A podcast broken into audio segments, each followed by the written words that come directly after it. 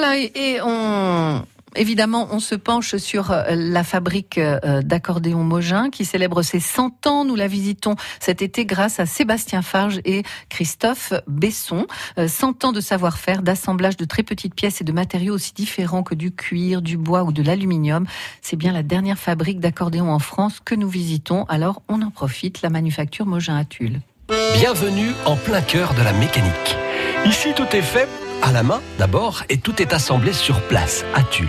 Pardon d'insister, mais c'est une valeur unique. Seules quelques entreprises savent encore, au bout de 100 ans, travailler de la sorte. C'est le fruit d'une expérience, mais aussi le combat de passionnés. Nous sommes en compagnie de David Siegel, le mécanicien, entre autres, hein, et Sébastien Farge, un papillon de nuit tournant autour d'une lumière corésienne. On peut aller jusqu'à 80, un peu plus de 80 touches qui vont être assemblées les unes après les autres. Euh. Mais elles ne sont pas montées encore. Là, c'est juste le peigne. C'est-à-dire, j'ai mes touches, j'ai mon accordéon, et alors après, euh, la deuxième épreuve, ça va être que ce peigne, il va falloir le monter dans la caisse de l'accordéon.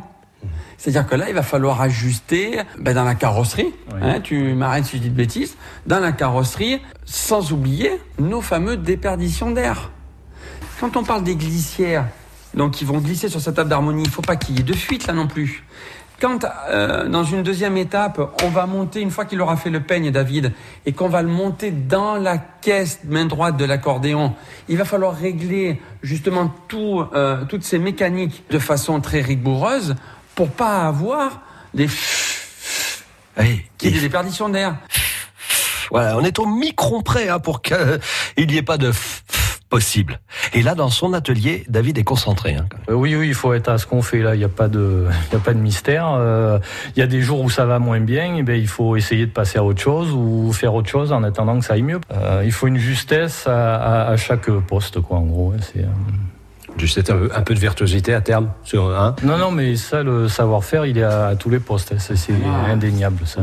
Quand ils poncent les, les glissières euh, pour les régler, ah là, là. faut les poncer. Euh, oui, ah enfin, de l'alu, ça se ponce, mais euh, c'est quoi C'est un, bah alors c'est un verre, rien du tout, quoi. Comme dit Sébastien, quand la glissière, par exemple, ce qu'il faut s'imaginer, c'est qu'elle fait 5 dixièmes d'épaisseur qu'elle fait 14 mm de large, en gros, et euh, cette glissière, elle est, elle est percée de trous qui font euh, autour de 10 mm de large. Donc, en fait, il reste 2 mm de chaque côté de la glissière, en gros.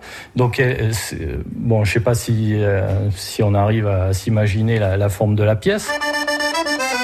Cette glissière fait 5 dixièmes d'épaisseur et donc il faut enlever euh, les bavures de découpe euh, de chaque côté euh, pour que une fois installé, ça accroche pas, donc euh, cette glissière va, être actionnée et donc va glisser entre deux autres pièces.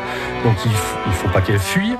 En plus de ça, il faut pas que ça accroche. Rien que ça, quel est l'outil avec lequel C'est? Vos doigts, votre œil euh? Oui, oui, oui, oui, le, oui, le savoir-faire, la, dextérité. Quoi. En gros, c'est après ça s'apprend. Bon, quand au bout d'un certain temps vous n'y arrivez pas, c'est qu'il faut essayer de faire autre chose. Quoi. Il faut...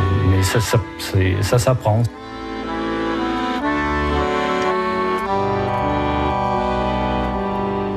Voilà, et nous retrouverons euh, Christophe Besson et Sébastien Farge dès lundi pour euh, poursuivre cette visite de la fabrique d'accordéons Mogin.